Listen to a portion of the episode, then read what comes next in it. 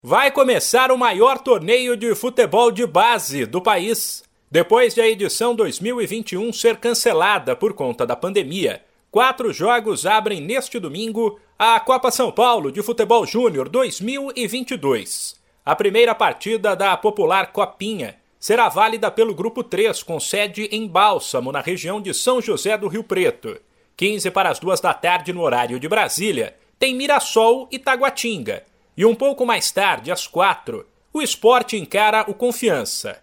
Já pelo grupo 4, com sede em Lins, o Linense, dono da casa, pega o Andirá às seis e meia e o Atlético Mineiro enfrenta o Desportivo Aliança às 8h45. A Copinha 2022 contará com 128 times de todo o país. Eles foram divididos em 32 grupos de quatro equipes e cada uma dessas chaves tem uma sede diferente dentro do estado.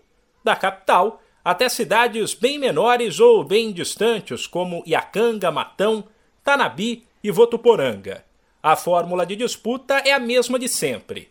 Cada equipe fará três partidas, pelo menos, uma contra cada rival da mesma chave.